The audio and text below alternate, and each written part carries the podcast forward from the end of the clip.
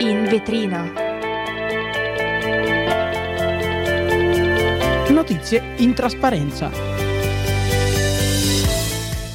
Buon pomeriggio, buon pomeriggio a tutti e bentornati su Radio Yulm. Io sono Chiara Marita e qui insieme a me c'è Suami. Ciao Suami. Ciao a tutti. Vi terremo compagnia oggi, eh, come ogni mercoledì, dalle 4 alle 4 e mezza in questo nuovo programma in vetrina Notizie in Trasparenza. Ciao a tutti, siamo qui oggi per affrontare tantissime nuove notizie. Io sono Suami e oggi parleremo di politica, economia e tanto altro. A farci compagnia ci sarà anche un ospite speciale che commenterà insieme a noi le novità nel campo dei viaggi. Eh, vi, riconsigli- vi consigliamo comunque di rimanere collegati con noi e mi raccomando vi ricordiamo anche le nostre pagine social Instagram chiocciola Radio Yulm, Facebook Radio Yulm e poi il nostro sito web www.radioyulm.it. Rimanete con noi. Adesso ascoltiamo Want You Back dei 5 Seconds of Summer qui su Radio Yulm. But wondering if this is the last time that I'll see your face. Is it tears or just fucking rain? Wish I could say something, something that doesn't sound insane. But lately I don't trust my brain. You tell me I won't ever change, so I just say nothing.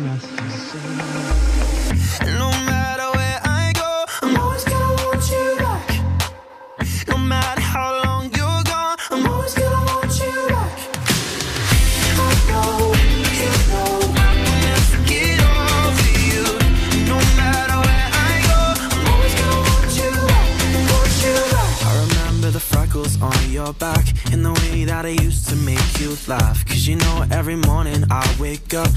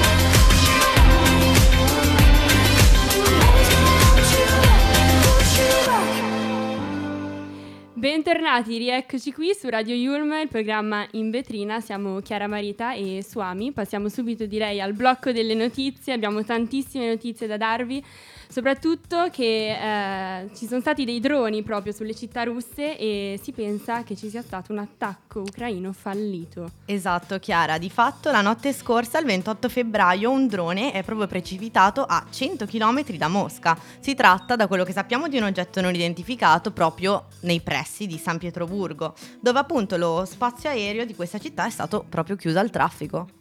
Esatto, e poi in Russia, proprio ad alzare l'allarme, eh, ha contribuito anche un attacco hacker a canali proprio televisivi e stazioni radio in diverse regioni del paese, dalle quali però sono stati diffusi proprio falsi allarmi per imminenti bombardamenti missilistici. Da Mosca comunque ancora il Ministero della Difesa ha parlato di un tentativo di attacco di due dr- droni ucraini, affermando che eh, i sistemi elettronici di intercettazione li avevano fatti precipitare lontano dal bersaglio. Di fatto, dovuto a questi problemi tra droni russi e ucraini, la scorsa notte si sono uh, udite delle esplosioni nella parte occidentale della Crimea, occupata appunto dai russi.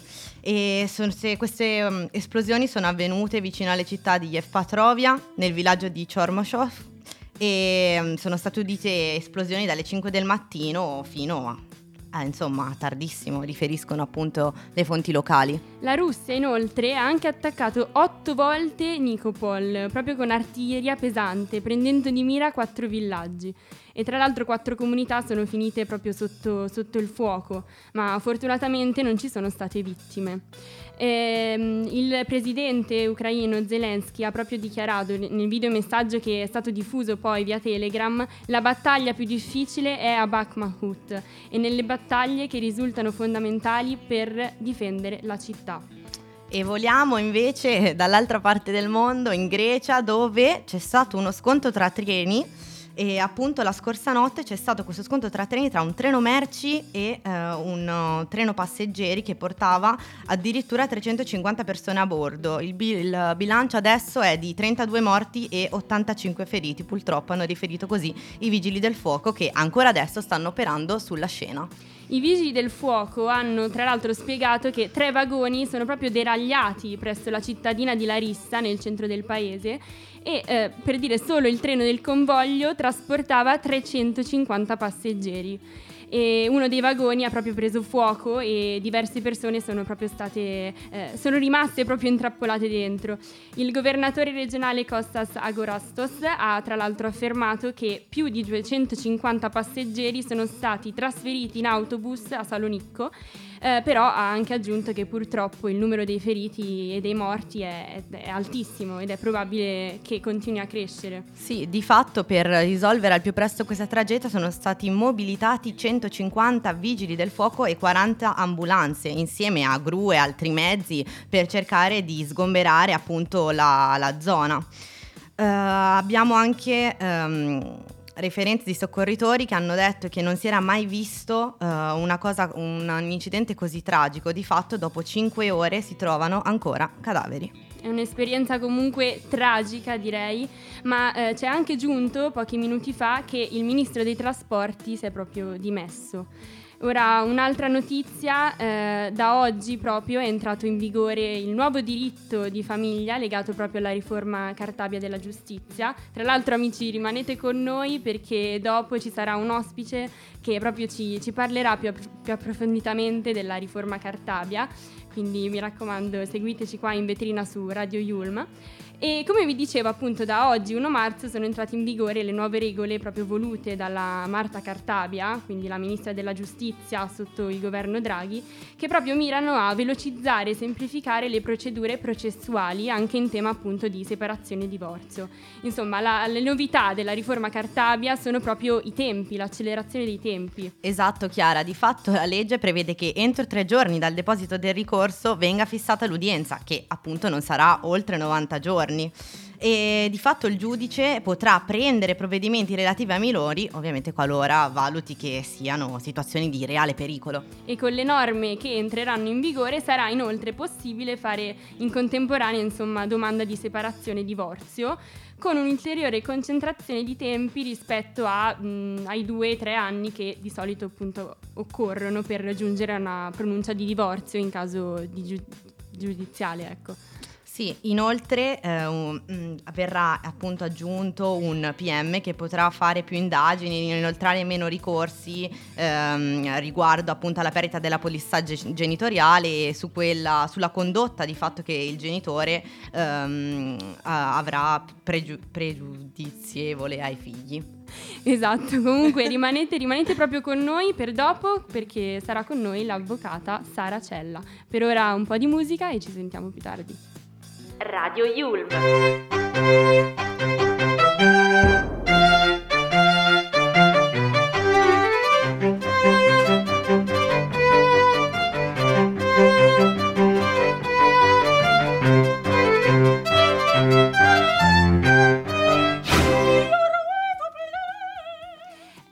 Eccoci, eccoci qua. Come vi abbiamo annunciato poco fa, siamo qui con un ospite. Ecco a voi la- l'avvocata Sara Cella. Benvenuta, benvenuta in Buonasera, Radio Yulm. Benvenuta.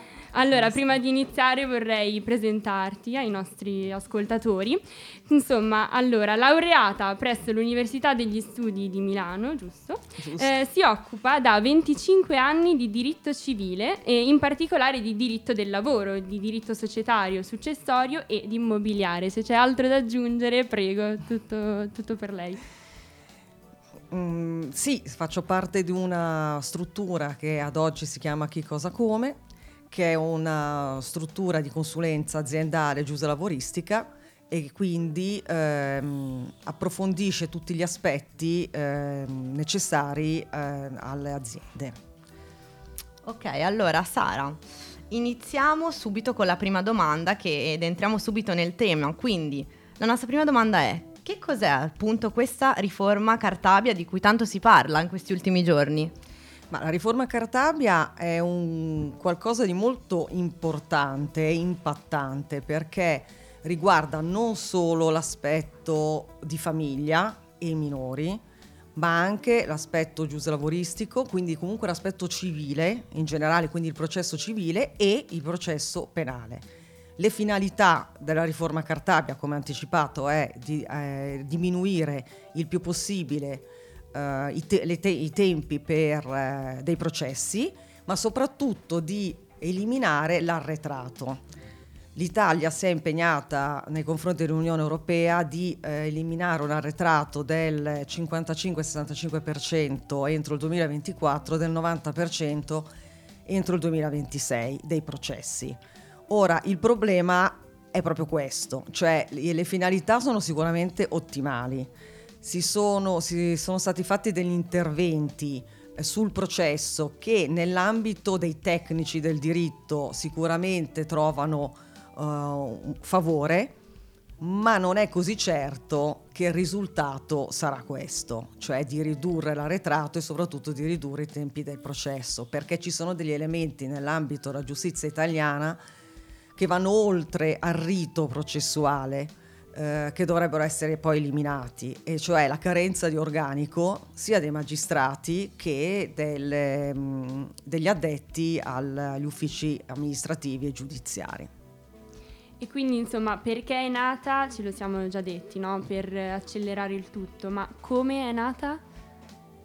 Cioè, diciamo, la, il perché si è dovuti, si è dovuti arrivare a alla riforma Cartabia, soprattutto per certi processi? Allora, sicuramente, ad esempio, nell'ambito del diritto di famiglia è vero che ci sono contenziosi, soprattutto se si parla di separazioni e poi divorzi contenziosi, che si sono arenati per anni nei tribunali.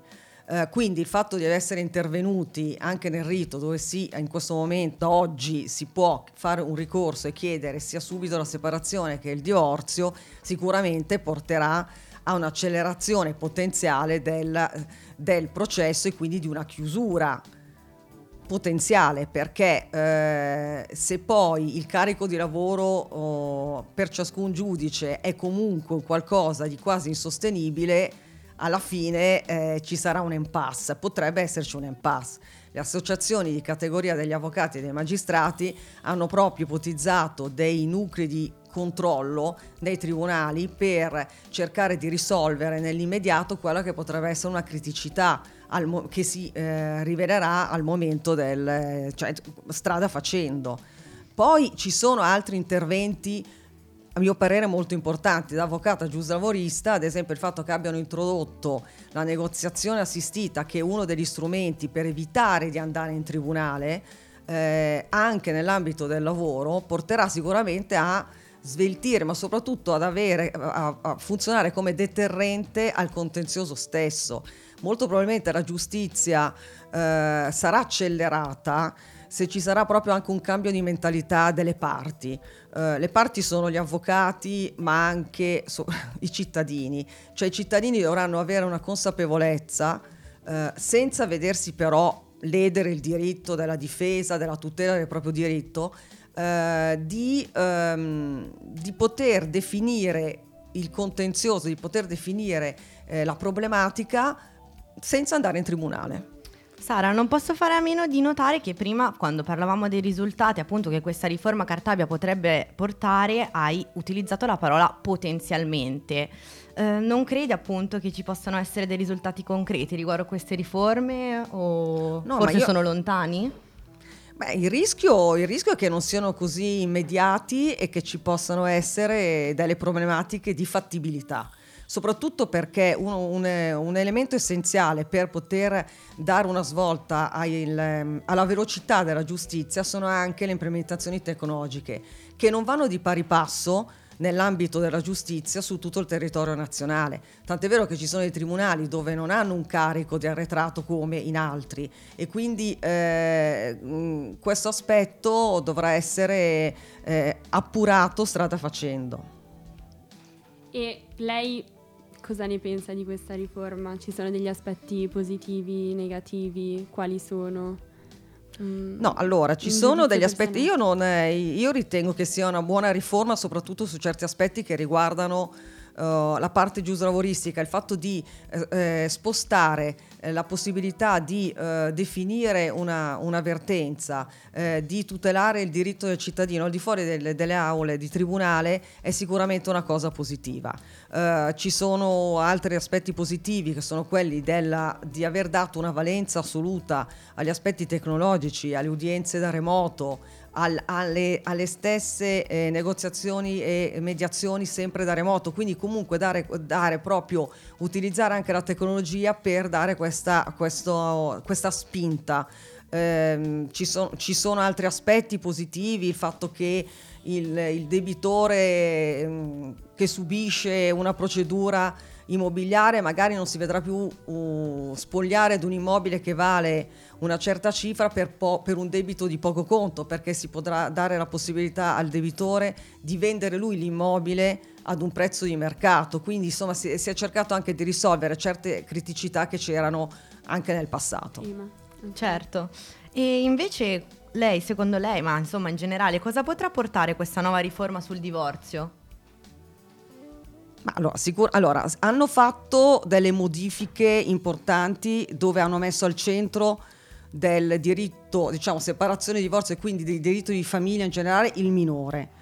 Quindi, ad esempio, c'è il fatto che i, le- i coniugi, cioè i, i genitori, dovranno preparare anche in sede di separazione un piano genitoriale che, che metta al centro oh, della loro stessa separazione però l'interesse del minore che, che va dalla scuola, dal- dall'ambiente in cui ha vissuto, dalle frequentazioni eh, extrascolastiche, dagli interessi che ha. Quindi già questa è una cosa ehm, molto interessante e, e in generale, ri- ripeto, ehm, si è inciso con veramente la volontà di alleggerire e di ehm, aiutare gli stessi genitori e i coniugi che vanno a separarsi ehm, al fine di non, non subire e non far subire ai propri figli un contenzioso eh, estenuante.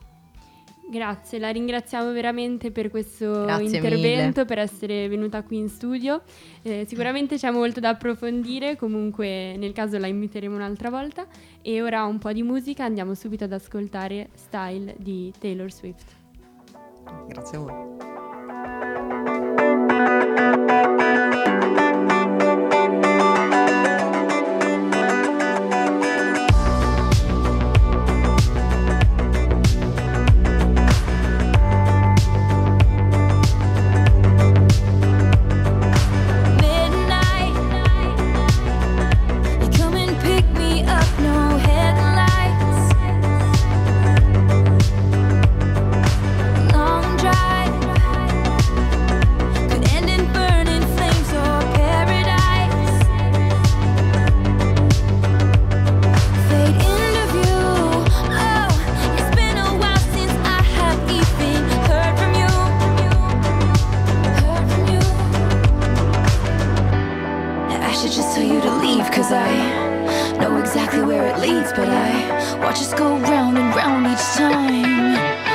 You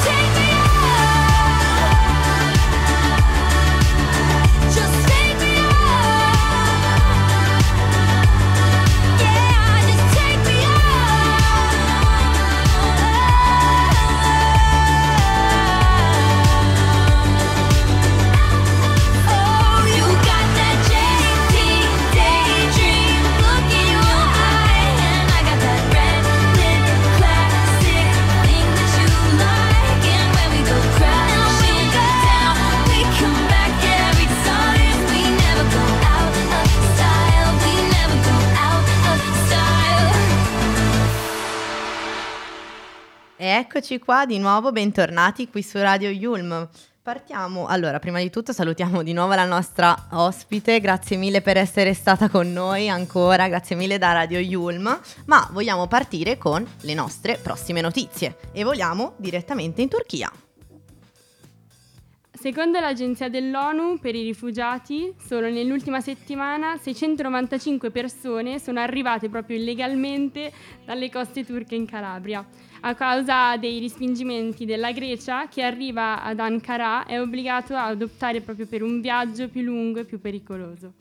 I migranti infatti in questi lunghi viaggi sono costretti a viaggiare in grandi barche a vela e imbarcazioni, pescherecci veramente in condizioni pessime, arrugginiti, in questi viaggi che possiamo chiamare un po' viaggi della disperazione, con poco cibo, popa- poca acqua, dopo aver pagato anche migliaia di euro ai trafficanti che a loro danno la possibilità di viaggiare. Solo nell'ultima settimana 695 persone sono arrivate illegalmente dalla Turchia in Calabria e lo scorso anno erano oltre 15.000 su più di 105.000 eh, arrivati illegalmente in Italia via mare, quindi stiamo parlando di quasi il doppio rispetto al 2021. La Turchia ritiene inoltre che la rotta italiana sia legata ai respingimenti di migranti provenienti dalla costa turca, che la Grecia ha cominciato a mettere in pratica sempre più frequentemente in anni recenti, a partire dal 2019 e non riuscendo più a raggiungere facilmente le isole greche, scelgono i migranti un viaggio, un viaggio più lungo. E per questo motivo anche più pericoloso, cercando proprio di, approva- di approdare nell'Italia meridionale, vanno incontro a, a cose più grandi di loro, alla morte proprio, superando proprio la Grecia continentale da sud e passando nei pressi dell'isola di Creta dove solo lo scorso novembre un peschereccio con 500 migranti stipati è stato messo in salvo dopo aver lanciato una chiamata di emergenza alla Guardia Costiera greca a causa del, del forte vento, del, del mare mosso che rendeva questa navigazione impossibile. Esatto, di fatto è interessante anche sapere che Ankara contesta regolarmente i, comportamenti di Atene, denunciando di fatto le navi della Guardia Costiera greca che eh, in continuazione fermano i migranti in arrivo sempre dalla Turchia e li lasciano in balia di- del mare, del mare Egeo. Secondo le guardie coste turche, solo nel 2022 in oltre 18.000 sono stati bloccati dalla Grecia. Ma questo, ma a questo punto ci chiediamo chi sono i migranti che partono dalla Turchia. Insomma, tra quelli che, che partono dalle coste turche ci sono ancora eh, alcuni degli oltre 3 milioni e mezzo di siriani che vivono in Turchia, proprio come rifugiati, dopo essere fuggiti negli scorsi anni dal conflitto nel loro paese. Ma eh, la maggior parte dei migranti provengono anche da altri paesi, come per esempio l'Afghanistan. Ehm, che è dal 2021 sotto il controllo dei talebani, Ehm, altri provengono dallo Yemen, dalla Palestina e da vari paesi africani, tra cui Congo, Nigeria, Eritrea, Somalia, insomma eh, anche Iraq e, Pakistan.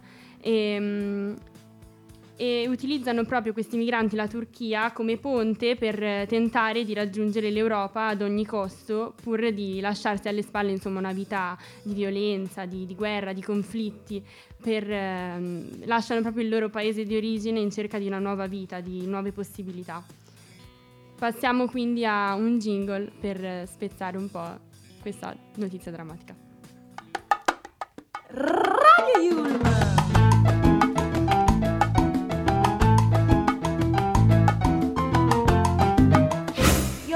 To play. Eccoci giunti al termine di questa puntata in vetrina, sempre qui con noi, me e Chiara, su Radio Yulm, Swami. Questa è stata davvero una giornata ricca di molti avvenimenti e noi speriamo di avervi intrattenuto al meglio, grazie anche alla partecipazione del nostro ospite che ringraziamo di nuovo e speriamo di avervi fatto scoprire nuovi fatti di cui ancora non sapevate nulla. Esatto, grazie per averci seguito, grazie per averci ascoltato. Nel caso in cui voleste riascoltarvi qualche pezzo, vi ricordiamo che questa puntata, ma così come tutte le altre, le potete trovare sul nostro sito www.radioyulm.it. E ricordate anche di, di seguirci su tutti i nostri social, Instagram, Facebook. Noi siamo sempre Radio Yulm e per oggi è tutto. Un saluto da Chiara Marita e Swami. Ciao!